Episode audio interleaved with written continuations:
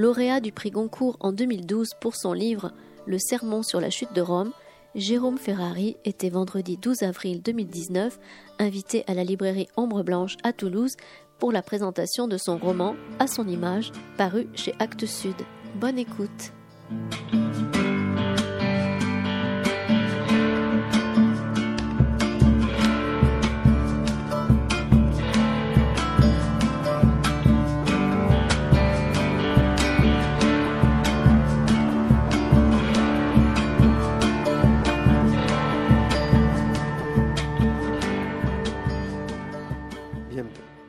Bonjour à tous. Et merci d'être là sur cet horaire un petit peu plus euh, avancé que d'habitude. Euh, pour discuter avec Jérôme Ferrari de son dernier roman qui est paru euh, à la rentrée de l'année dernière, en septembre l'année dernière. On aime aussi donner le, temps long aux livres et que les livres ne disparaissent pas juste après le, ou quatre mois après leur parution. Donc ça, c'est bien de vous avoir aussi euh, euh, et qu'on ait pu euh, prendre un temps de maturation aussi avec le, avec le, roman. donc c'est votre, si j'ai bien compté, c'est votre dixième roman. Sans doute. Oui. donc à son image, dans lequel on retrouve ben, beaucoup des thèmes qui vous sont chers ou des thèmes qu'on euh, qu'on suit comme ça dans, votre, travail, hein, la, question de la violence, la question de la foi, euh, la présence de la Corse, là avec euh, à nouveau les, autonomistes du FLNC, les traumatismes de la guerre. Qu'est-ce que j'avais noté d'autre? La violence du monde, contemporain. et au centre de tout ce dispositif-là, la question de l'image, je pense qu'on va pas mal en parler parce qu'il y a, a une vraie réflexion à mener aujourd'hui sur la, la perception de, l'image qui est euh, accrue avec les téléphones, avec le, monde numérique. Et, euh, et vous nous direz si, aussi le, livre est aussi né de, ça. Euh, et puis on va parler de cette forme aussi très originale que vous avez donnée à votre roman. on va peut-être même. Non, on va commencer par l'image. pourquoi vous avez mis l'image et la question de l'image au centre de ce, de ce roman Bon, d'abord parce que euh, il se trouve que dans tous mes romans précédents, euh, la photo a une ou plusieurs photos ont toujours un rôle euh, assez assez important. Je pense qu'il n'y a pas d'exception à ça. Et il se trouve que en 2015, en 2014-2015, j'ai travaillé assez longtemps avec euh, Oliver Roé sur euh, un, reportage euh, fait en Libye en 1911 par un écrivain qui s'appelait Gaston Chéreau. Et d'ailleurs, j'avais été contacté par un historien pour faire le, pour faire le texte. Et s'il m'avait contacté, c'est parce qu'il avait noté, je suppose lui, avant moi, qu'il y avait une, présence de la photo, notamment de, de, la photo de guerre dans mes, dans, dans mes romans. Et euh, du coup, on, a beaucoup travaillé. C'était un, reportage assez extraordinaire que Pierre Schill, qui est historien à, Montpellier, avait euh, trouvé complètement par hasard dans ses recherches dans les archives d'un député euh, anticolonialiste de l'Hérault du début du siècle. Et il avait tombé sur des photos d'exécution publique, de pendaison. Il ne savait pas du tout ni où c'était pris, ni ce que ça représentait. Et euh, après avoir fait des recherches euh, que, que j'imagine pas, bah, il a réussi à identifier le lieu, euh, le photographe, et à, et à, retrouver toutes les photos que Chéreau avait prises entre décembre 1911 et janvier 1912. Alors, il se trouve que moi, je devais faire un texte de fiction là-dessus. J'avais dit oui parce que l'idée me plaisait, mais alors quand il s'est agi de d'écrire, je m'en suis pas sorti. Donc j'ai appelé Oliver Roé, dont je pensais que ça l'intéressait aussi. Il a dit oui aussi, sans doute pour la même raison que moi. Si bien qu'après, on était deux à pas savoir du tout quoi faire. Et euh, euh, ça nous paraissait vraiment pas du tout possible d'écrire un texte de fiction euh, à partir d'images de pendaison collective.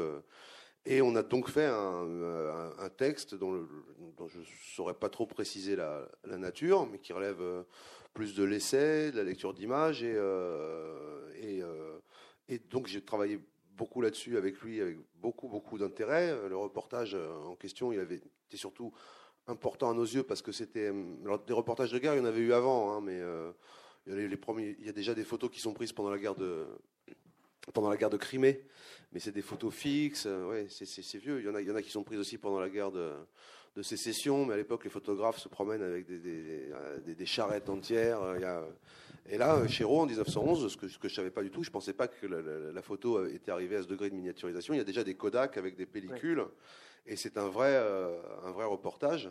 Et c'est la première fois qu'une armée est confrontée à des problèmes de, communication, en quelque sorte, mmh. où paraissent des images qu'elle contrôle pas, euh, qu'elle contrôle pas entièrement. Euh, comme c'était des photos extrêmement violentes aussi, ça, ça, ça c'est un thème qui, le thème de l'obscénité de la représentation, c'est quelque chose qui m'a toujours. Euh, et, du coup, je me suis dit que j'essaierais bien de faire un, ouvrage de, de, traiter ça, du coup, sous l'angle de la fiction littéraire. Ce qui était un peu embêtant au début, parce que comme je sortais d'une période de réflexion avec Oliver qui était très très théorique, je dirais, euh, le risque que je courais, c'était de, d'avoir des faux personnages incarnant en fait des idées abstraites. Et du coup, j'ai mis un peu de temps hein, et j'espère que, que, j'ai évité l'écueil. Donc, du coup, le, on se focalise complètement sur un personnage qu'on reconstruit petit à petit. Euh, c'est ça, l'idée, c'est Antonia. Ouais, hein. c'est ça. Alors quand on est, euh, parce que j'ai envie de faire un roman sur la photo, ça veut rigoureusement rien dire. C'est pas une idée avec laquelle on peut commencer mm, à écrire un, un, roman. Enfin, pas moi en tout cas. Moi, il faut que je commence plutôt par des idées singulières et, et, euh, et concrète. Hein. et, le, et, au, début du, euh, au début du projet, il y avait, euh, il y avait Antonia, euh, cette photographe qui est le personnage principal du, du, roman, et son oncle prêtre. Et je savais aussi que ça se passerait euh, plus ou moins pendant, ces, euh, pendant, pendant, pendant, la messe de, de funérailles. Ah oui, d'accord. Donc le, le, le, cadre, le dispositif. Euh, je savais qu'il y aurait une, une, partie de messe, mais ça, ce qui est venu plus tard, c'est l'idée de, que, le, que les différents moments du, du rituel, et notamment les chants, structurent complètement, le, structure complètement le roman. Ouais. Et, cette, et, cette, idée de, de parce que le, roman se déploie donc sur le lieu unique et, et on reconstruit donc en revenant au début Hein, c'est pas c'est pas à rebours en fait, hein, c'est pas des flashbacks qui sont à rebours, mais euh, euh, on reconstruit dans la chronologie l'histoire d'Antonia, dans, la dans la chronologie de sa vie, euh, avec donc ce personnage qui qui pour elle dont, la question de l'image, la question de la photographie est centrale pour elle dès qu'elle est dès qu'elle est petite. Mais, mais, après, le, le, le, le, projet a pris une autre tournure parce que moi, ce qui m'intéressait au début, c'était la photographie de guerre, et elle, elle fait pas que ça parce que c'était pas euh, c'est pas un personnage de, c'est pas un personnage de photoreporter de guerre euh, professionnel. Elle, euh, elle, commence à travailler à Corse Matin enfin dans la presse dans la presse régionale et elle a juste un épisode un, épisode de, cette expérience là qui est en 91 en, en, Slavonie orientale donc sur le à l'est de, de, la Croatie au début au début de l'éclatement de, la Yougoslavie et ça, j'ai pu le faire aussi parce que j'ai été en contact avec euh, enfin, mon, mon, éditeur. J'ai été beaucoup de fois, plusieurs fois à Belgrade, hein, quatre ou cinq. Et euh, mon éditeur et, ma traductrice serbe m'ont permis de rencontrer des gens et d'avoir euh, des renseignements. Mais, je savais que c'était. J'ai vraiment été opportuniste là parce que je savais que c'était cette guerre-là qui, qui m'intéressait. Parce que c'est la plus proche de nous. Enfin, ce qu'on retrouve dans, tous les personnages, euh, qui sont en incise, les reporters de guerre qu'on trouve tout au long, que vous racontez au long du siècle, euh, la, vous utilisez une expression qui est euh, que je trouve très très bien. évidemment, je ne retrouve jamais dans mes notes. Hein, c'est toujours pareil, ça. Hein.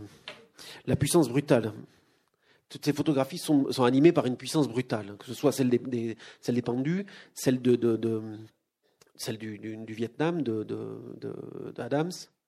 Euh, elles sont on a l'impression qu'elles sont animées par ça, par cette puissance brutale. Et, euh, et c'est ça aussi qu'elle va chercher, Antonia. Ouais, mais la, la, la, différence pour moi et le fait que ça devait être la Yougoslavie, c'est sans doute parce que euh, euh, donc en 91, j'avais 22 ans, euh, et pour moi, c'est euh, les, les, les, photos, notamment celles de Ron Aviv, qui, qui ont été prises en, en Bosnie et en, et en Croatie. c'est assez naïf ce que je vais dire, mais pour moi, c'est vraiment le surgissement de la guerre en dehors des livres d'histoire. Voilà. Mmh. Et c'est la première fois que, que, je vois une photo de guerre qui n'est pas une photo d'archive. Ou bien pas une photo exotique qui est prise loin avec des gens qui me ressemblent pas. Qui, et là, enfin, je me souviens que c'était c'est quelque chose d'assez d'assez étrange hein, parce que parce que j'ai eu la chance de naître à, une, à, une époque où on peut arriver à l'âge de 22 ans en trouvant que la guerre est quelque chose d'étrange et de pas pas euh, de pas habituel, de pas probable, et, voir les choses tourner euh, aussi mal et aussi vite et si près de soi, c'était quelque chose qui m'avait beaucoup, euh, c'est quelque chose qui m'avait beaucoup marqué. Moi, il y a une photo dont une photo dont je parle dans le roman, mais dont j'ai déjà parlé avant parce que je me souviens que c'était la première qui m'avait mis face à ça. C'est une photo de Ronaviv où on voit un, paramilitaire serbe s'apprêter à donner un coup de pied à des cadavres de civils bosniaques qui sont par terre. Euh, et, et, il fume en même temps. Il a, il a, il a un geste très élégant euh, d'écarter euh, la cigarette et il y, a une forme de, nonchalance et de désinvolture qui sont absolument abominables dans cette, dans cette photo. Et je me souviens que quand je l'avais vu, ça devait être en 92 ou 93, ce qui m'avait frappé d'abord, c'est que, ce, garçon avait le même âge que moi. Quoi. Et, qu'il n'avait rien ni euh, d'une archive, ni euh, de fondamentalement, euh, ni de fondamentalement étranger. Et sur la brutalité, il y a quelque chose qui me, alors là, qui n'est pas nécessairement lié à la photo, mais qui est pour moi le, problème de la possible obscénité de la, de la, représentation.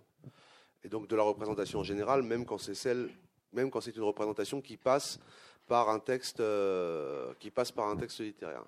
Moi, je m'étais beaucoup, beaucoup posé cette question pour des textes que j'avais écrits moi, notamment quand j'avais fait Où j'ai laissé mon âme en 2010, qui parle de la torture pendant la guerre, pendant la guerre d'Algérie. Et euh, toute, la question est de savoir, euh, de, et de trouver évidemment, on ne peut jamais savoir si on a réussi, une bonne distance avec ce qu'on montre. Et quand c'est le cas avec un texte, c'est évidemment euh, le cas de manière encore bien plus euh, aiguë avec quelque chose comme la photographie qui offre euh, l'immédiateté, qui offre l'immédiateté de l'image. Et ça, c'est quelque chose qui m'intéresse. C'est un problème qui intéresse d'autant plus que je ne pense pas qu'il ait de, de solution. Oui. Oui, ça, on le voit. vous le faites dire, Antonia, à la fin, à la fin du, du, livre, sur aussi le, alors pas la vacuité, mais l'importance du poids de ces images-là, d'un côté, de ces images de guerre, de ces images extrêmement violentes, et en même temps le, le, le, le fait qu'elles ne, elles ne changent pas le, le, cours des choses. Alors, une, une si ce n'est la justification euh, immédiate de la, de, de, de, la brutalité ou, de, euh, ou du fait que les images soient insoutenables, ce serait au moins qu'elles servent à quelque chose. Euh, alors je ne sais pas si on fantasme, je pense un peu, hein, ce qui s'est passé pendant la guerre du Vietnam ou l'impact des photographies sur l'opinion américaine. Mais en tout cas, c'est un type de représentation qu'on peut avoir et qui ne tient plus du tout maintenant, je pense. Hein. Je pense pas qu'on puisse dire qu'une photo prise dans les dix dernières années ait eu un impact autre que celle d'avoir fait verser des larmes à tout le monde ou, fait un buzz. et le, pouvoir d'émotivité est suivi d'aucun effet social ou, euh, politique, sans, sans doute pour beaucoup de raisons, parce que euh, nos capacités d'empathie ne euh, sont, pas, infinies et que le nombre d'images qu'on peut voir qui est encore démultiplié. Alors, j'ai pas traité le problème dans le livre, hein, Antonia meurt en 2003. Maintenant, il faudrait évidemment parler du fait que les images sont même plus produites par des mm, professionnels du reportage, mais par, tout le monde. Hein. Il y a, un euh, documentaire euh, à peu près magnifique, mais très très difficilement soutenable, euh, qui a été fait il y a quelques années par un, réalisateur syrien qui s'appelle O Argenté, et qui est simplement un montage de, vidéos de smartphones et, il a travaillé uniquement à partir de là. Euh, mais bon, euh, quelle que soit la source de l'image, ce qui est certain, c'est que son effet, ses effets sont, euh, sont pour le moins limités. Truc qui m'a le plus frappé récemment, c'est la photo du petit Syrien mort sur la plage, dont j'ai pas l'impression qu'elle ait tout à fait bouleversé les opinions publiques européennes sur la question des réfugiés Quoique, bien sûr, tout le monde ait abondamment pleuré en voyant la photo. Elle n'a pas changé la façon dont, Non. dont on accueille les, mi- les migrants Non. euh, en Europe. Non. Même pas au niveau de l'opinion publique, Oui, je crois. Et, euh, et bon. Alors dans ces conditions, euh, on peut évidemment se demander, c'est ce que se demande Antonin. Alors moi, c'est pas pas du tout ma position. hein. Moi, je trouve que euh, une image à la rigueur, elle est, justifiée du simple fait qu'elle donne une, inf- une information qu'on n'aurait pas sans elle. Même si, pour l'instant ou tout de suite, elle sert à rien. Euh, ce rôle de documentation et de témoignage, pour moi, il est, euh, primordial. Mais, une- position qui dirait qu'une image qui est horrible et qui sert à rien doit donc pas être prise n'est pas une position illogique. Ou euh, et, et c'est c'est pas la mienne, mais en tout cas, je comprends très bien qu'on puisse défendre ça. Je pense que c'est c'est ce que défendrait euh, quelqu'un comme euh, dont, dont je cite en exergue euh, un de ses romans sur la représentation du mal. Et, euh, et lui- et lui, je pense qu'il aurait une position radicale comme ça sur, sur les images. J'aimerais bien qu'on revienne, puisqu'on est toujours sur la question de l'image, sur cette, euh, cette, cette phrase de Mathieu Riboulet. Par- ouais, que vous citez en, ouverture du c'est une roman. phrase des œuvres de Miséricorde Ouais. qui dit euh, la, mort, la mort est passée, la photo arrive après, qui, contrairement à la peinture, ne suspend pas le temps, mais le, Mais le fixe. Ouais. Euh, bah, c'est une phrase, euh, non seulement elle, est- elle est belle, mais elle est d'une concision qui m'a vraiment rendu jaloux parce que j'ai jamais entendu euh, dire, j'ai jamais entendu donner une différence aussi pertinente entre la, peinture et la photographie que dans cette phrase. hein. La mort est passée, la photo arrive après, qui contrairement à la peinture ne suspend pas le temps, mais le fixe. Et, euh, et- je pense que Mathieu Riboulet met exactement la, différence pertinente entre deux régimes d'image. Euh, si je comprends bien la phrase, ça placerait la peinture du côté de la suspension du temps, c'est-à-dire de l'éternité, tandis que la photographie, par essence, c'est euh, la fixation de l'instant. Et donc, ça la met du côté de, la caducité et de, euh, et, de l'éphémère. Et je trouve que c'est, euh, je trouve que c'est très juste, puisque la, technique même de la photographie, c'est-à-dire la possibilité,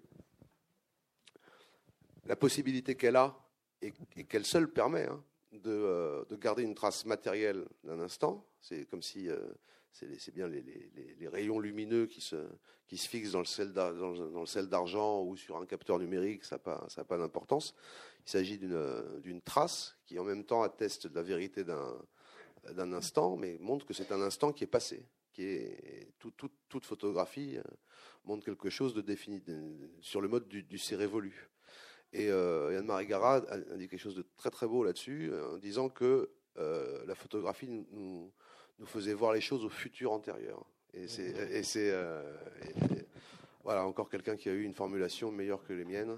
Voilà. Ce qui, ce qui n'enlève rien au côté artistique de la photo.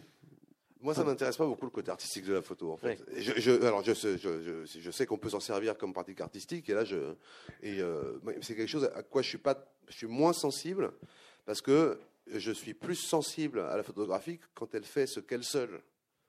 Peut faire. Et, dans un sens, c'est vrai que je suis plus sensible à des photos de famille moins mal, prises qu'à euh, des photos d'art. Et, c'est pour ça, parce que entre la photo de famille et la photo de reportage, il y a aussi la, même, la même saisie de l'instant. Que moi, les photos qui me touchent le plus sont des photos de, sont, sont des photos de reportage. Alors pas nécessairement de guerre, hein, des photos de rue, des photos de, mais qui, qui, qui fixent qui fixent un instant. Oui, et euh, vous faites dire, Antonia, au début du roman, qu'elle, du, coup, tous les lieux, qu'ils soient familiers ou pas, euh, l'immensité du monde entier s'emplissait de formes silencieuses, comme si tous les instants du passé subissaient sim- simultanément, et non dans l'éternité, mais dans une, dans une inconcevable permanence du présent. Euh, Ça, c'est quelque chose aussi. Alors, je pense que c'est. J'ai une facilité à voir les choses comme ça. Parce que euh, dans ma famille, les photos sont prises au même endroit depuis, depuis 120 ans. Et que j'habite dans, euh, que- et que j'habite dans un village qui, a pas beaucoup, qui, a, euh, qui, qui au moins donne une, une impression de, de- de permanence.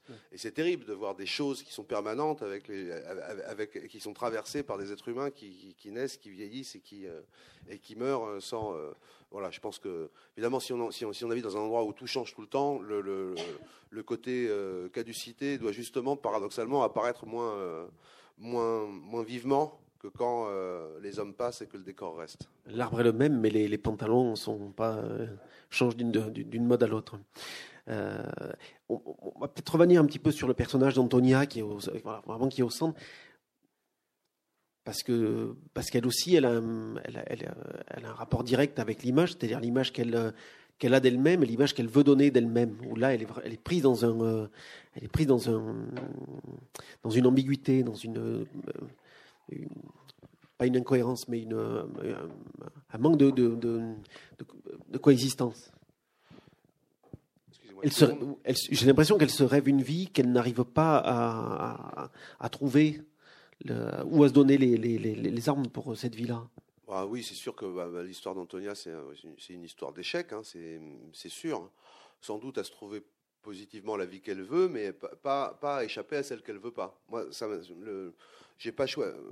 Alors, le choix du temps était dicté évidemment par l'année 1991. Mais du coup, euh, ça induit beaucoup de choses dans le roman parce que j'ai pu faire naître mon héroïne vers 1965 et donc la faire grandir à la fin des années 70 et dans les années 80 euh, en, Corse, dans un, euh, et dans un, monde où les rapports, un monde rural où les, où les rapports entre garçons et filles dans les villages sont extrêmement codifiés et relèvent d'une forme de, de, carcan auquel elle, elle réussit à, à échapper hein, par, une, par une énorme transgression. Mais ça, elle a la, elle a la, force de le faire, puisqu'elle devient la, la petite amie d'un dirigeant, euh, nationaliste local, et que, ce, que ce statut-là euh, la résume et la dit euh, entièrement, et, que, devrait la conditionner en tout.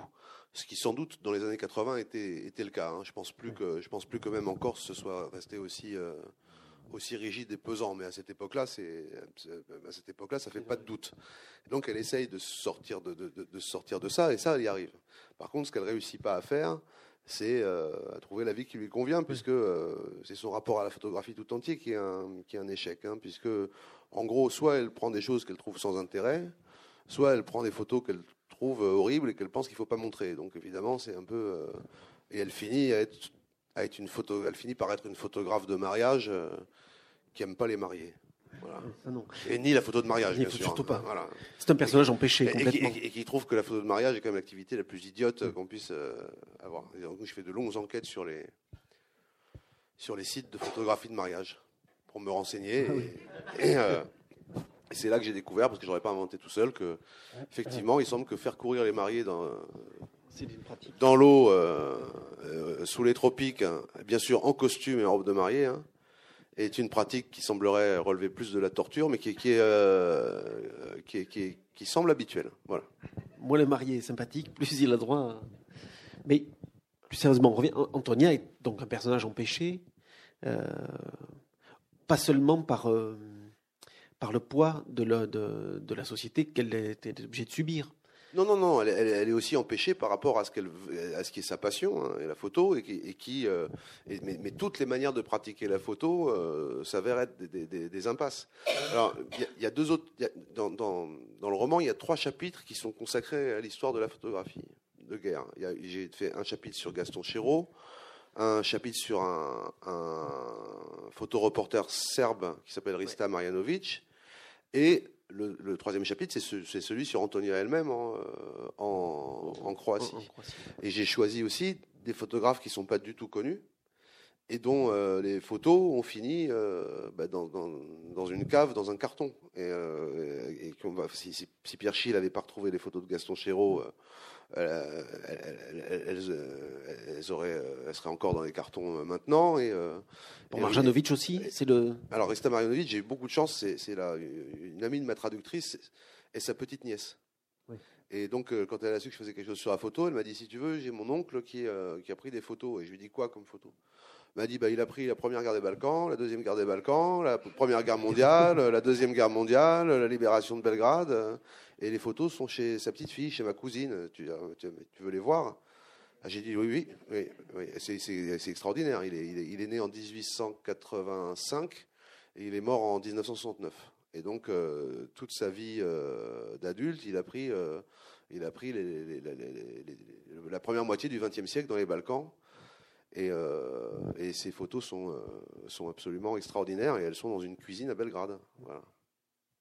Oui, parce que quand on regarde, moi j'ai tapé son nom, y a, on tombe que sur des sites.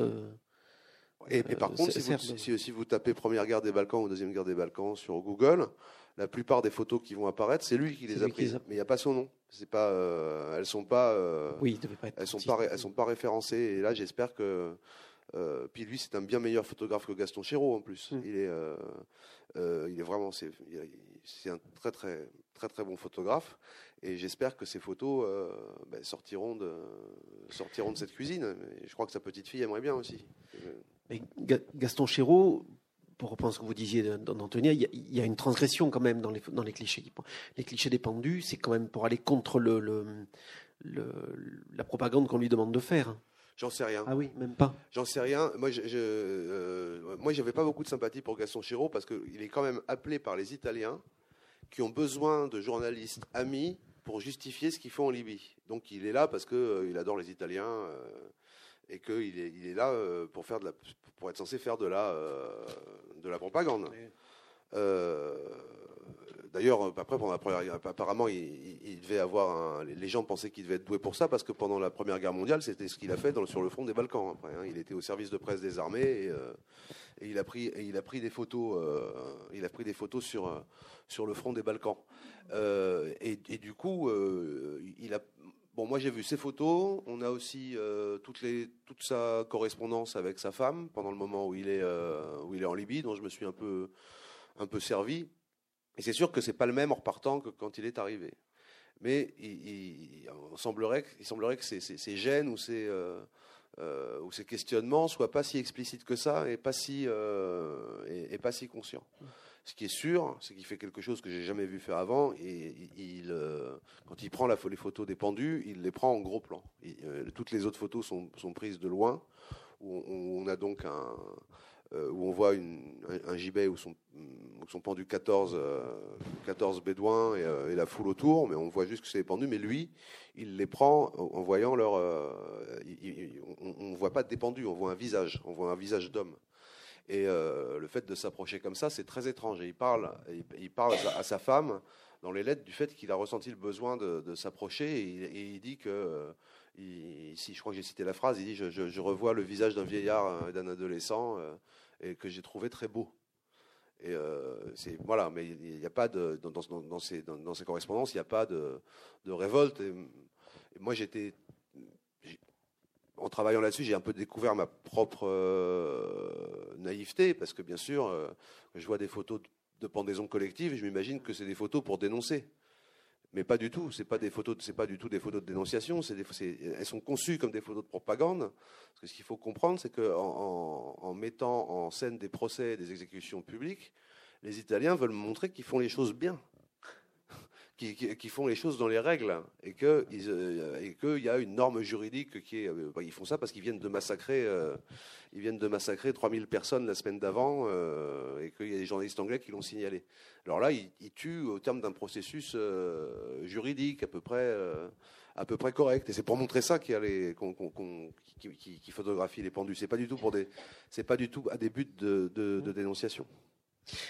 Il y a ce, que vous, ce, que vous, évoquez aussi à propos d'Antonia quand elle est en Yougoslavie, euh, l'expérience d'être comme ça, l'adrénaline sur le, sur, quand elle est à Belgrade, euh, qui crée une dépendance et, euh, et on imagine bien qu'effectivement les, les photoreporters au Vietnam, que les photoreporters de guerre sont sujets comme ça aussi à cette espèce d'addiction à j'ai essayé de me renseigner un peu là-dessus, oui, parce que bon, la, chose sur laquelle j'avais pas besoin de me renseigner, c'est que je suis à peu près certain que quand on fait quelque chose euh, qui, nécessite une implication personnelle pareille, on peut certainement le faire pour des raisons théoriques, politiques, morales, etc. Mais il faut que quelque chose de plus intime en nous y trouve son compte. Sinon, euh, je suis sûr que ça que ça marche pas. Et pour avoir discuté avec quelques photoreporters, on voit bien qu'il y a ça. Et puis, il y, a un livre de Jean Hatzfeld qui, a écrit euh, cette, trilogie euh, sur le Rwanda qui est, un chef-d'œuvre, mais il a, écrit un, livre sur la guerre de Yougoslavie qu'il a, qu'il a suivi qui s'appelle L'ère de la guerre. Et Jean Hatzfeld a été très très grièvement blessé en, Bosnie et il, parle vraiment de la de l'exaltation de monter au front et du et de l'espèce de joie qu'il y a, qu'il a avec. Chéreau en parle, euh, en, parle à sa femme dans les lettres, de manière moins. puis lui, il expérimente quelque chose qu'il connaît pas du tout. Il est écrivain, Chéreau, il n'est pas journaliste. Au moment, il se fait tirer dessus dans le désert et il s'enfuit au galop. Et il parle à sa femme de cette sensation vertigineuse de, trébucher et de se relever au dernier moment. Et il dit qu'il a beaucoup aimé ça, en fait. Et, euh, donc, je pense que c'est quelque chose qu'on retrouve euh, vraiment. Euh, la dernière fois aussi, j'ai discuté, avec un ancien grand reporter là, qui, a, sans doute été victime d'attaques chimiques en Libye en 2011 et qui retournera plus jamais sur un, sur un front de guerre à cause de ça. Et, elle, on voit bien quand elle en parle, elle, le regrette. c'est ce qui les anime et qui. c'est je, je suppose, oui. Alors il y a un autre personnage dans le roman qui est aussi qui est aussi sujet comme ça à la transcendance de, de, de, soi. C'est peut-être c'est alors me dire si c'est l'alter ego ou si c'est le contrepoint d'Antonia, c'est son oncle, euh, qui lui est un homme de, donc, est un homme de foi. C'est lui qui, euh, qui, qui dit la messe aux obsèques d'Antonia.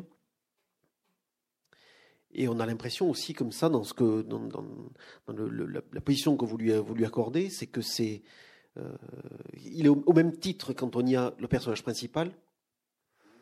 Et en même temps, voilà, en même temps, le, le, le, le reflet aussi d'Antonia, ce qui va nous permettre d'aborder aussi la question de la foi et la question de la religion. Euh, alors, il était, oui, dans, la, comme j'ai dit tout à l'heure, dans la jeunesse du roman, il était, là dès le début, euh, parce que alors, ça m'intéressait beaucoup de, mettre des photos horribles à, l'épreuve de la, foi. Euh, moi, j'aime beaucoup cet exercice qui est un petit peu passé de mode, qui est la théodicée qui est, c'est donc le problème du mal, hein, le, problème, le problème du mal et de la foi. Et ça m'intéresse beaucoup de savoir comment quelqu'un qui a la foi, peut, donc pas moi donc, euh, peut euh, arriver à, régler ce problème, ou, plutôt à le poser dans des termes, à le, poser dans des termes différents. Et euh, comme le roman n'est pas entièrement basé sur le suspense, plus, plus Antonia voit des choses atroces, et moins elle, elle supporte la foi de son, euh, de son oncle, dont elle, est, euh, dont elle est très proche parce qu'elle ne peut plus la, la comprendre et qu'elle la considère comme une, comme une, forme d'aveuglement qui est une faute morale, qui est une volonté de ne pas voir le monde tel qu'il est et, de, euh, voilà, et, en fait qui est une impossibilité pour elle d'imaginer qu'on puisse croire que ce monde-là est aussi le monde de Dieu. Que, de, croire, croire ça lui, lui, paraît, lui paraît insoutenable. Et euh, moi, ça m'intéressait bien euh, de voir les choses du côté aussi de celui, euh, de celui, de celui qui a la foi. Et puis j'avais, j'avais jamais fait de personnage de prêtre. Enfin, il a fait, depuis Bernanos, on n'en fait plus beaucoup. D'ailleurs, le fait que Bernanos en ait fait, ça m'encourage, pas beaucoup encouragé à en faire un, mais je, je parce que quand même, c'est, un peu intimidant. Voilà. parce qu'en même temps, on peut pas dire que ce soit un personnage de lâche, mais c'est vrai qu'il a tendance à vouloir s'échapper aussi des réalités. Mais, mais c'est aussi un, curé qui est pas, pas très classique non plus dans le. Euh... Oh, je suis pas sûr qu'il soit pas. Je sais pas s'il est classique ou pas classique, mais. Euh... Euh, y a pas, je pense pas que. enfin, voilà, c'était. Moi, je voulais pas avoir un personnage naïf, euh, sinon c'est pas, c'est pas intéressant. Ou euh, euh, je voulais quelqu'un, je voulais quelqu'un qui est la foi, qui soit intelligent, mais il, ne se situe pas sur le même plan. Il y, a un passage où il parle de l'épreuve de la confession, où il entend des petits péchés domestiques euh, euh, et, où il pense lui, et moi je pense aussi que c'est vrai, qu'il se trouve lui aussi, contrairement à ce que, pense sa nièce, à, l'épreuve du mal, mais d'une espèce de petit mal sordide et que, qu'il y a toujours un aspect sordide et, petit et mesquin dans, le mal. Il y, a, quelque chose qui est. Il y a un point commun chez Bernanos et chez Dostoïevski, c'est la manière dont il représente le diable, par exemple. Euh, on a une représentation du diable dans les frères Karamazov, quand Ivan Karamazov voit le diable, alors c'est sans doute une hallucination. Et le, le, diable, le, le que voit Ivan, c'est un, type d'une cinquantaine d'années avec du linge pas très propre et qui est, euh, très obséquieux, très souriant. Et, chez Bernanos, dans euh, Sous le soleil de Satan, le, diable, c'est une espèce de maquignon. Et dans les deux cas, on a, une, intuition que le mal doit être représenté sous une forme qui est tout sauf lumineuse.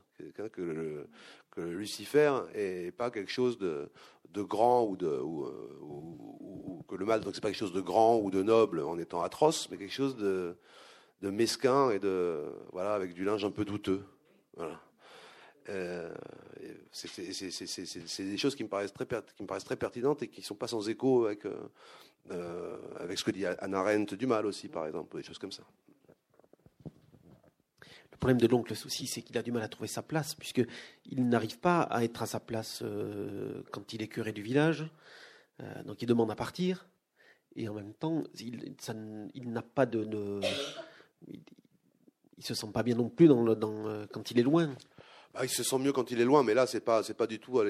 Là, là, là, la seule chose, c'est que j'ai fait en sorte qu'il soit prêtre dans les années 90, c'est-à-dire en plein pendant, pendant les règlements de compte entre, entre nationalistes et qu'il en vient à enterrer euh, trois garçons euh, qui sont morts de mort violente et qui préfèrent être ailleurs et, qui, que c'est un peu, ça commence à être un peu au-dessus de, au-dessus de ses forces, ce qui me paraît pas euh, complètement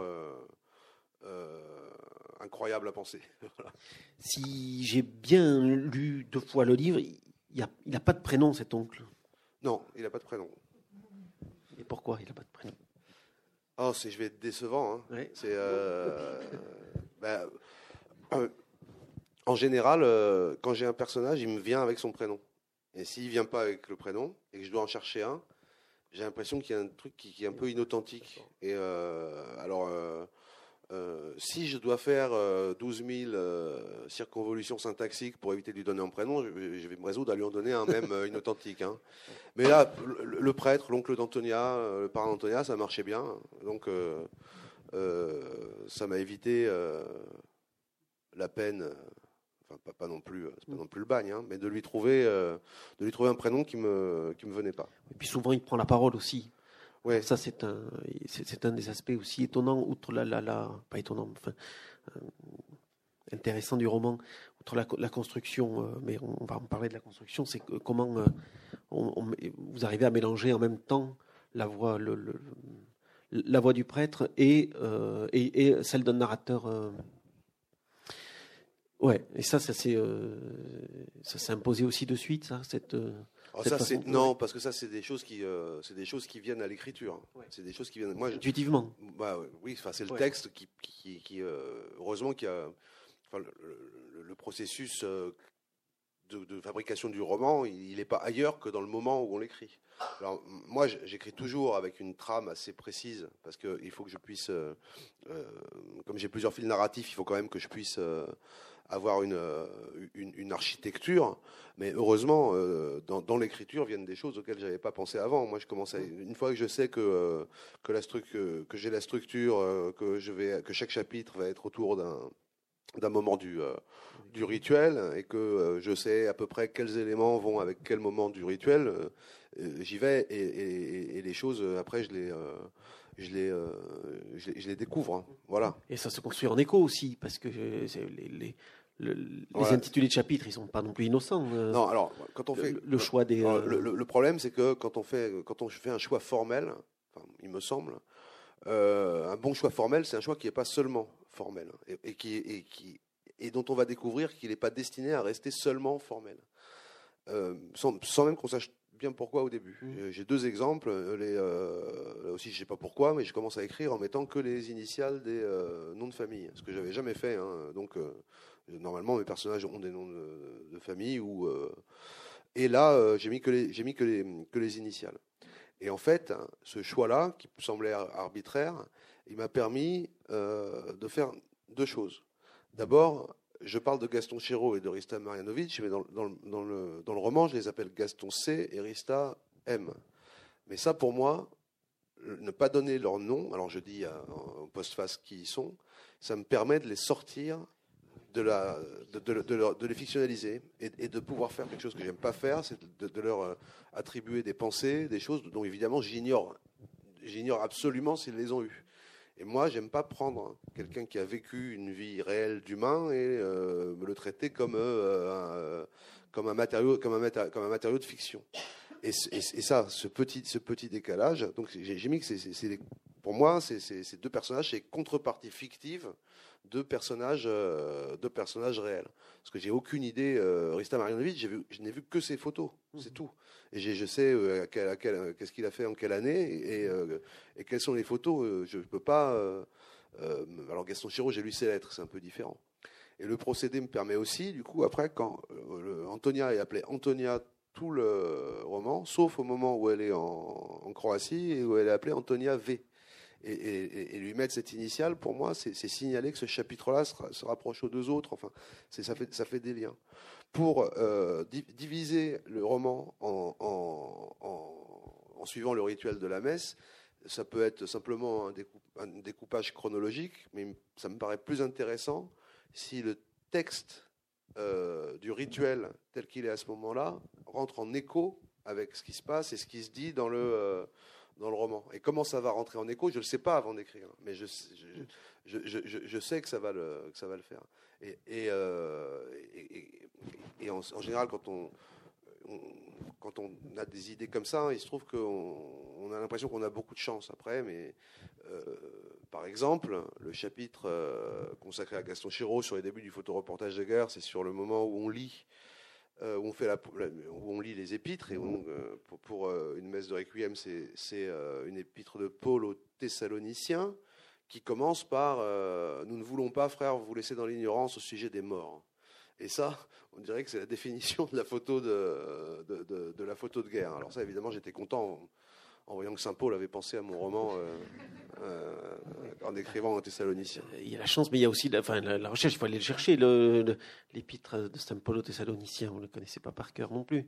Non, mais je sais ce qui se passe dans une messe de... Euh, j'ai regardé ce qui se passait dans une messe de Requiem. Moi, moi, je, je, moi la seule chose que je savais, c'était ce qu'ils étaient les chants. maintenant, les textes, je les textes, je ne savais pas. Euh, puis, je pense que c'est moins rigide maintenant. On n'est pas obligé de lire l'épître de Saint Paul aux Thessaloniciens.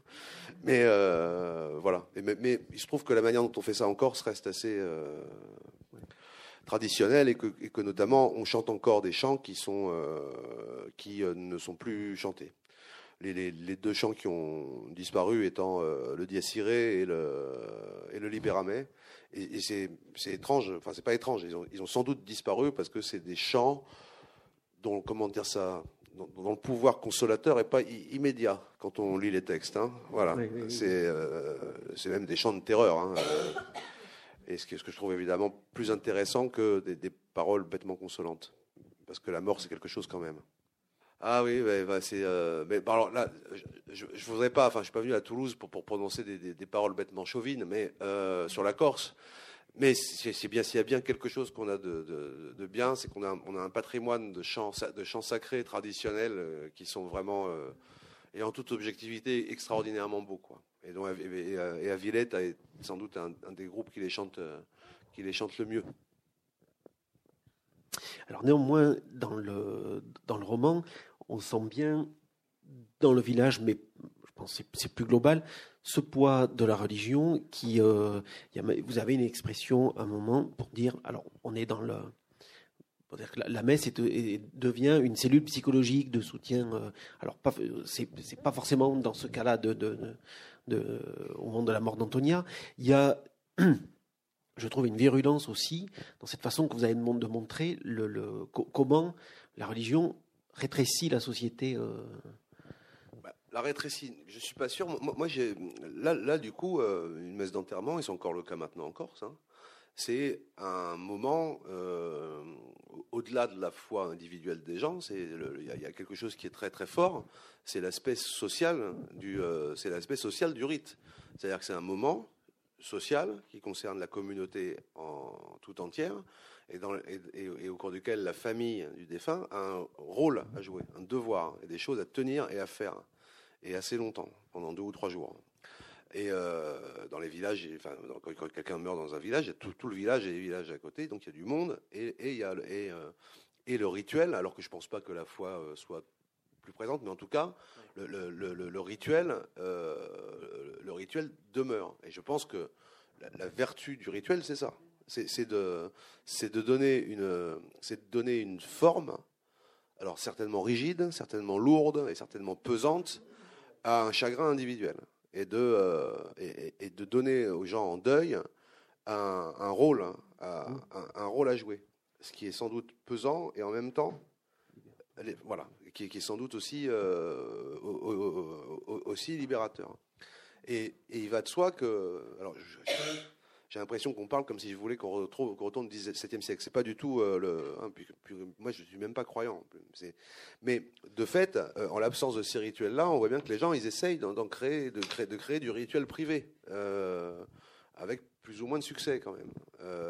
et, et, et, que, par ailleurs, on a une tendance aussi à, à vouloir un peu édulcorer euh, la, brutalité des choses. Quoi. Ce que, ce que les, vieux textes du rituel euh, catholique ne font absolument pas. Euh, hein, Libéramé commence par Libère-moi, Seigneur, de la mort éternelle. Et je, tremble et j'ai peur. Enfin, c'est un texte très, très, très, très difficile. Et, donc, le, prêtre hein, insiste pour, dire, et si j'étais prêtre, j'insisterais sans doute là-dessus aussi, pour dire que la messe, c'est pas une cellule de soutien psychologique, c'est un rite. C'est pas euh, c'est pas le moment de partager ensemble des souvenirs euh, du défunt en jouant de la guitare et en euh, et en passant des photos de clairières illuminées. Voilà. Alors il y a un autre un autre, un autre axe du, du, du roman qui m'avait, je crois, un peu échappé à la première lecture, ou en tout cas sur lequel j'étais j'étais passé vite c'est la question des, nationalistes et de cette présence comme ça de, l'histoire des, nationalistes à un moment très, euh, très aigu, puisque c'est celui de la, bifurcation entre le canal historique et le canal, euh, euh, habituel. je m'étais juste dit que ça servait, ça servait le romancier, l'histoire de Pascal servait le, romancier pour montrer comment Antonia était enfermée dans un dans, une, rigidité. Et, euh, effectivement, à la, deuxième lecture, euh, ça m'a vraiment sauté au visage ces moments comme ça à partir du deuxième, euh, de la deuxième moitié du, roman où il y, a, vraiment une incise sur, l'histoire des, nationalistes.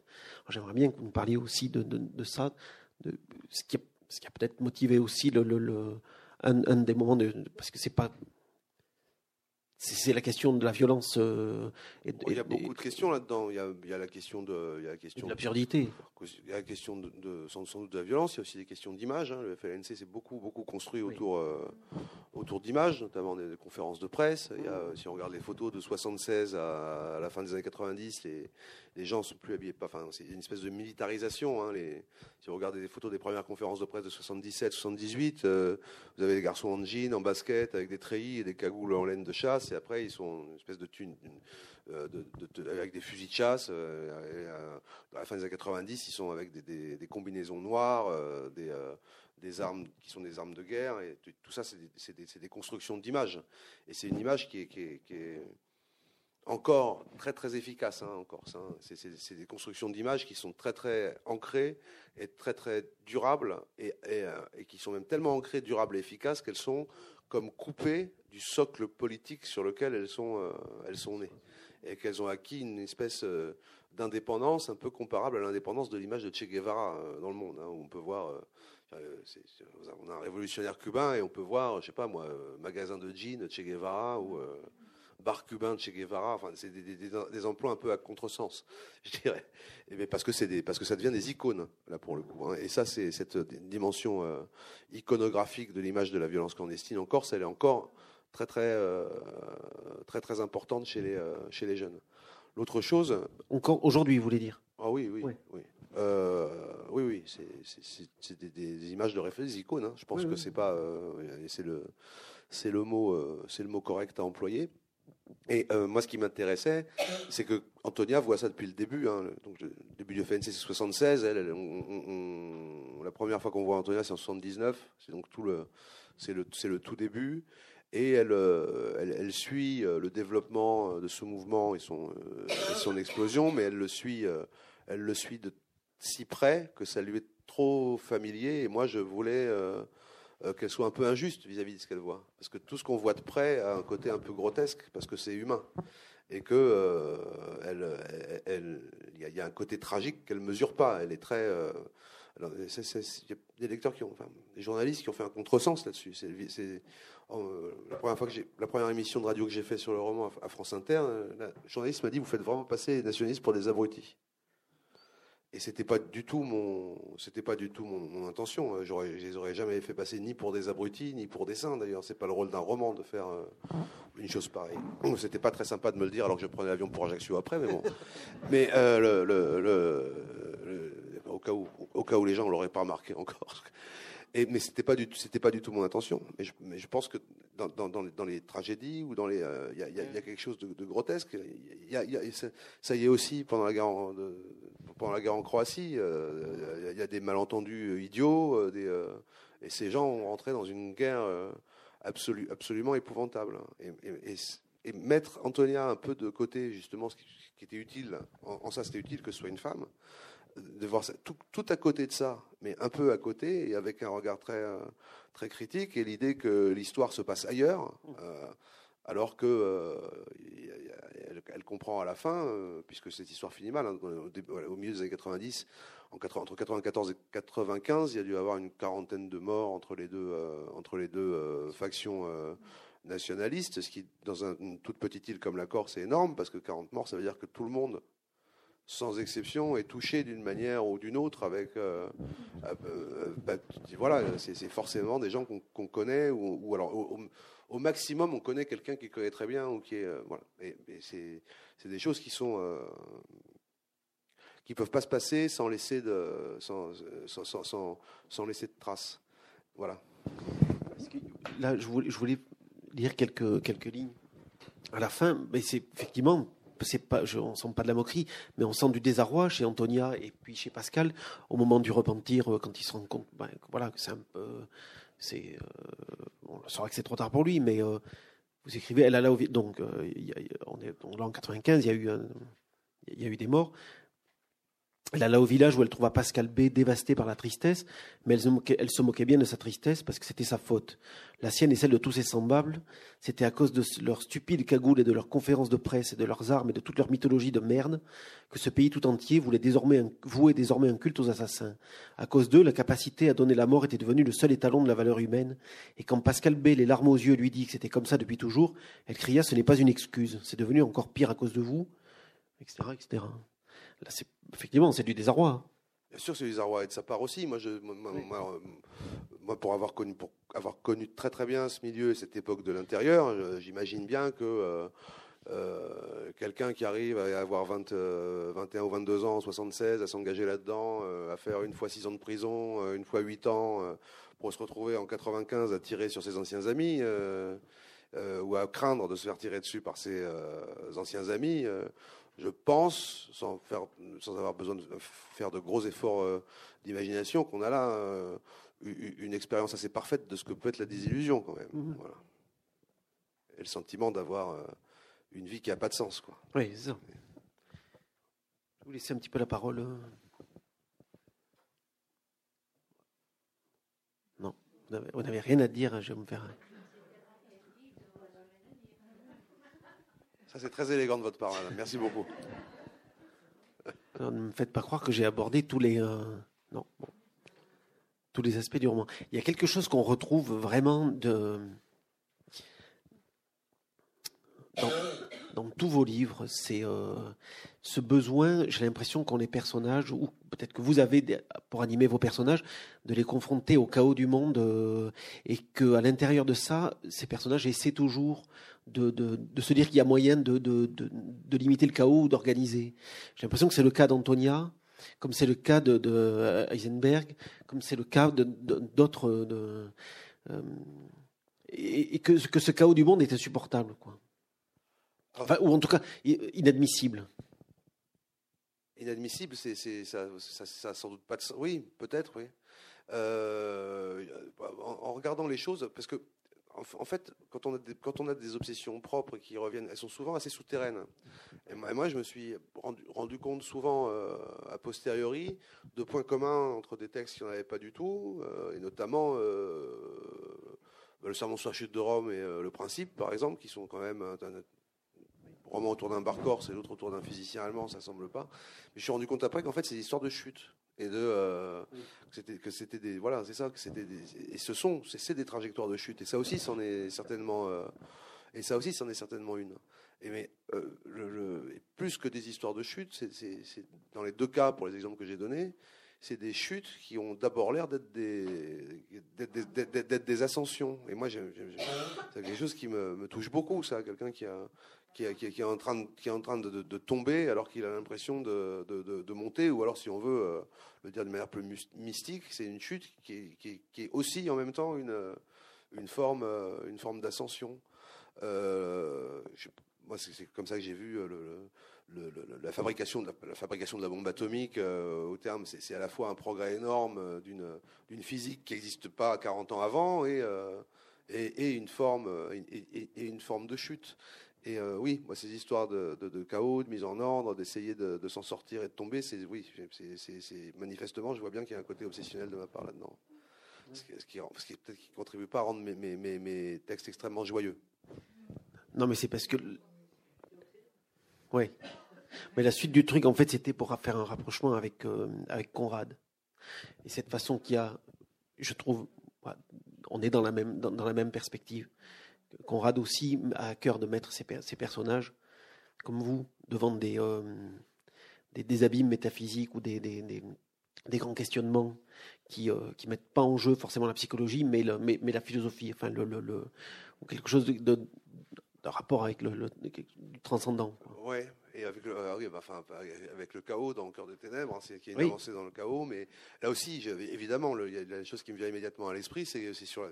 Moi, j'ai discuté avec beaucoup de gens qui, ont, qui étaient en, Yougoslavie quand la guerre a éclaté, et, vraiment, ils racontent l'expérience d'être né, mm. né, au chaos, mais du, jour au lendemain, quoi.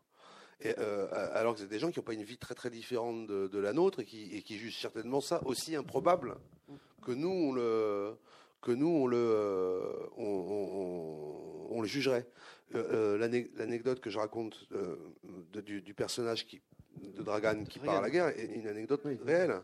Quelqu'un, il doit faire son service militaire. Le pauvre, il a appelé pour faire son service militaire en décembre 90. C'est pas dans l'armée populaire yougoslave. Ils partent de, ils partent du nord de la Voïvodine, ils vont, ils vont en Croatie, et, ils n'ont même pas compris ce qui, que le pays était en train de s'écrouler. Ils traversent des villages croates, ils voient des gens avec des fusils, et il dit à son, il dit à son ami, tiens, ils, aiment bien la chasse, les Croates. Et euh, il arrive, je ne sais plus quelle ville de Croatie, en tournant, tout le monde les regarde de travers, et quand ils arrivent à la caserne, on leur dit, vous, vous, êtes en train de vous promener dans la ville avec des plaques serbes, vous êtes complètement cons, euh, rentrez. Ils disent, mais pourquoi? Et euh, voilà, c'est moi, c'est ça, ça, ça me touche beaucoup parce que c'est les, choses à hauteur vraiment d'individu, quoi. Et, euh, qui arrive, voilà, la, façon dont, dont, les choses deviennent chaotiques très vite, de manière euh, irrémédiable, et plus vite qu'on a le temps de le penser ou de le comprendre en tout cas. Ah, si, on a une question au fond. Attendez, j'amène le micro.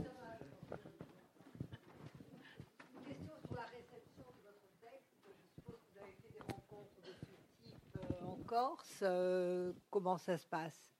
Est-ce qu'ils se considèrent comme des abrutis? Non, les gens qui se considèrent eux-mêmes comme des abrutis sont assez rares. Hein. Vous, avez, euh, vous, avez, vous, avez, remarqué, c'est pas. Oui, euh, oui, mais comment, comment ça se passe? Ben, ça se passe pas mal hein, en fait. Hein. j'ai, bah, mais, maintenant, je crois que quand les gens sont pas contents, ils me le disent pas. Voilà. Ah. Et mais, mais, mais euh, à, la, rigueur, je pense que si des gens n'ont pas été contents, c'est des gens qui n'ont pas connu l'époque. Parce que moi, j'ai discuté avec des gens qui étaient militants à l'époque avec moi, hein, d'ailleurs. Hein.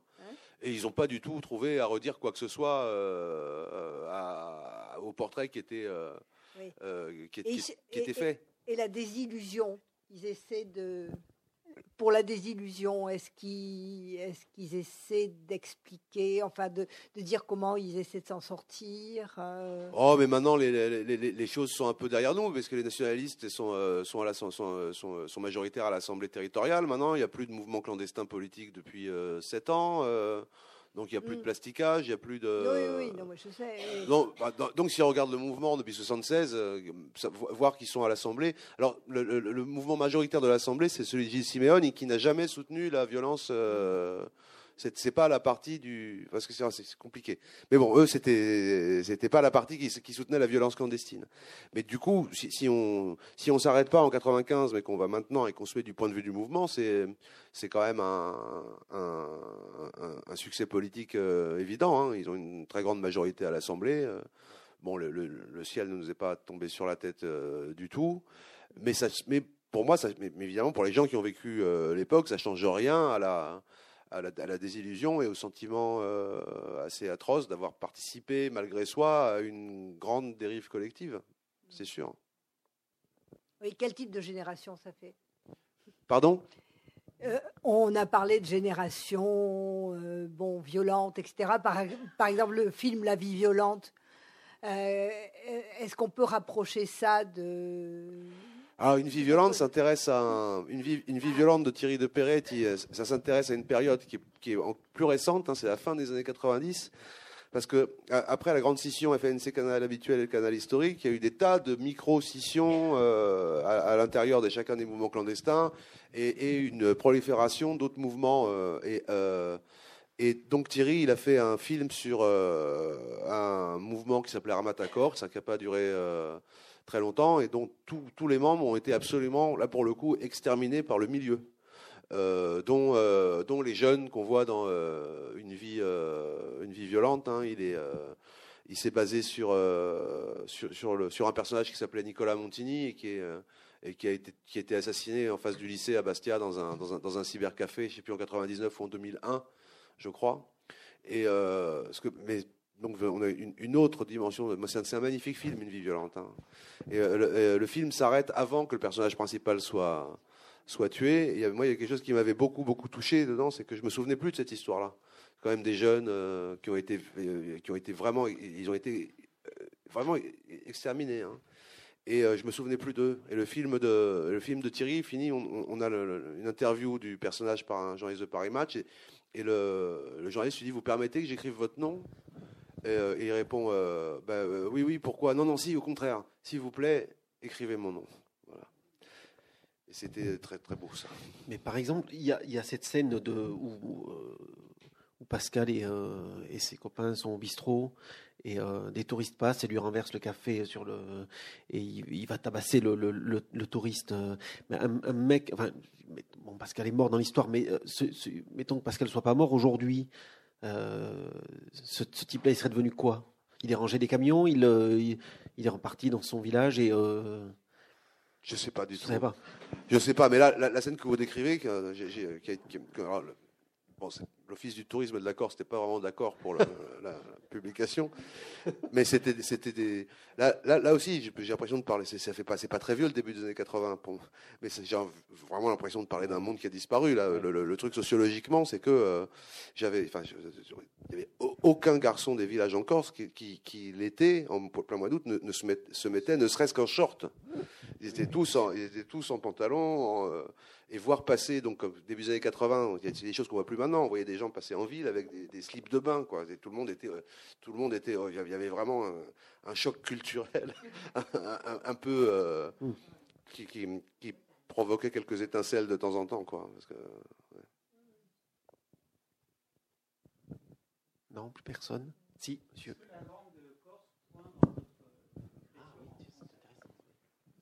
Alors, euh, dans mon écriture en français, je ne pense pas. Dans certains dialogues, sans doute, mais là j'ai toujours eu un gros problème à, euh, résoudre, et qui est lié à la situation sociolinguistique de la France. C'est que si je fais parler les gens exactement comme ils parlent, ça folklorise le texte. Parce qu'évidemment, quand on parle pas un français, euh, quand on parle pas un français de Touraine en France, c'est qu'on est, un plouc. Voilà. C'est une situation. Euh, euh, par contre, dans, les traductions italiennes, ce que je fais, dans les traductions italiennes, je, demande à mon traducteur italien, enfin, je, lui envoie tous les dialogues en corse, en langue corse, parce que un Italien comprend très bien le corse et, il le lit comme un dialecte, mais pas avec la, la, vision sociale province centre qui est inévitable en, France. Alors il y a des choses que je fais où je, où je le fais, où je, j'essaye de faire passer cette espèce d'étrangeté-là, pas dans le vocabulaire utilisé, parce qu'il faudrait que je mette des notes de bas de page, pas en mettant des mots de Corse à Libye, mais en, mettant des tournures syntaxiques euh, un peu, euh, des, tournures syntaxiques un peu, euh, un peu bizarres, et qui m'ont valu des demandes des correcteurs. Là, une, des, une, des manières, dans, le roman, là, quelque chose dont je me, souviens euh, euh, assez bien, il y a, une, vieille qui dit à un moment, parce que le, prêtre parle de résurrection, mais elle, va, à la messe tout le temps, elle, a un culte des morts, mais elle ne croit pas beaucoup à la résurrection. En fait. Et en fait, ce qu'elle croit, c'est qu'il n'y a que les prêtres qui vont euh, ressusciter, mais les autres, elle ne voit pas pourquoi. Et, elle dit, il va ressusciter lui. Et en fait, cette manière de replacer le pronom à la fin du, euh, truc est une, forme d'insistance en corse qu'on peut pas faire en, en, qui, se fait, mal en français.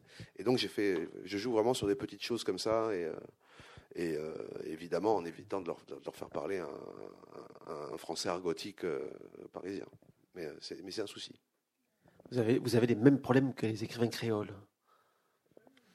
Euh, oui, oui, non, mais ça, parce qu'évidemment, eh vu, la façon dont, on conçoit la, bonne manière de parler, enfin, hum. euh, en, France, c'est quand même très très difficile et rare euh, d'avoir un poste officiel dans, dans, les médias, etc., en, ayant un accent qui déroge à la, à la, qui déroge à la norme, parce que parce que l'accent ne signale pas tout de suite simplement sa distinction géographique, mais il est interprété de manière, de manière sociale, quoi. Voilà.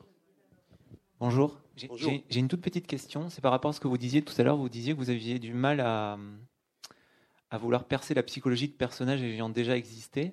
Pourtant, il me semble que dans le principe, c'est ce que vous avez essayé de faire. Est-ce que vous pensez que vous allez le refaire ou ah Non, c'est pas percer la psychologie de personnage. En fait, c'est prendre le personnage et de lui euh, faire vivre des choses. Ou, euh, et dans le principe, précisément, il n'y a pas un seul passage du principe où quand Heisenberg parle, c'est pas quelque chose que j'ai lu, que, j'ai lu dans ses textes.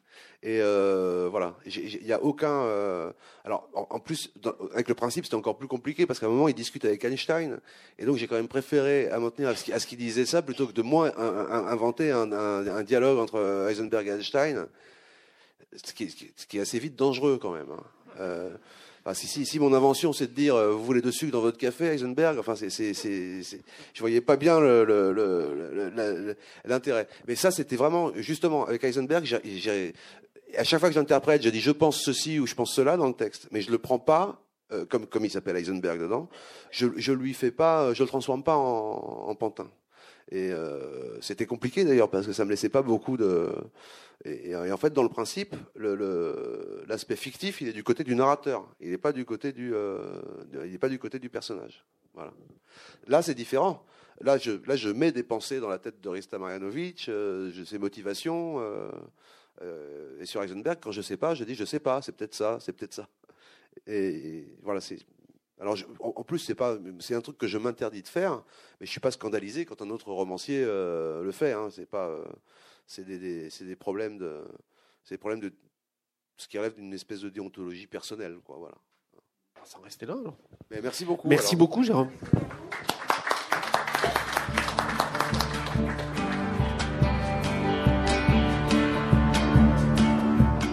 S'agissait d'une rencontre enregistrée vendredi 12 avril 2019 à la librairie Ombre Blanche avec Jérôme Ferrari pour son roman À son image, édité chez Actes Sud. Jérôme Ferrari est aussi l'auteur des livres Le Sermon sur la chute de Rome, prix Goncourt en 2012, Le Principe en 2015 ou encore Il se passe quelque chose en 2017.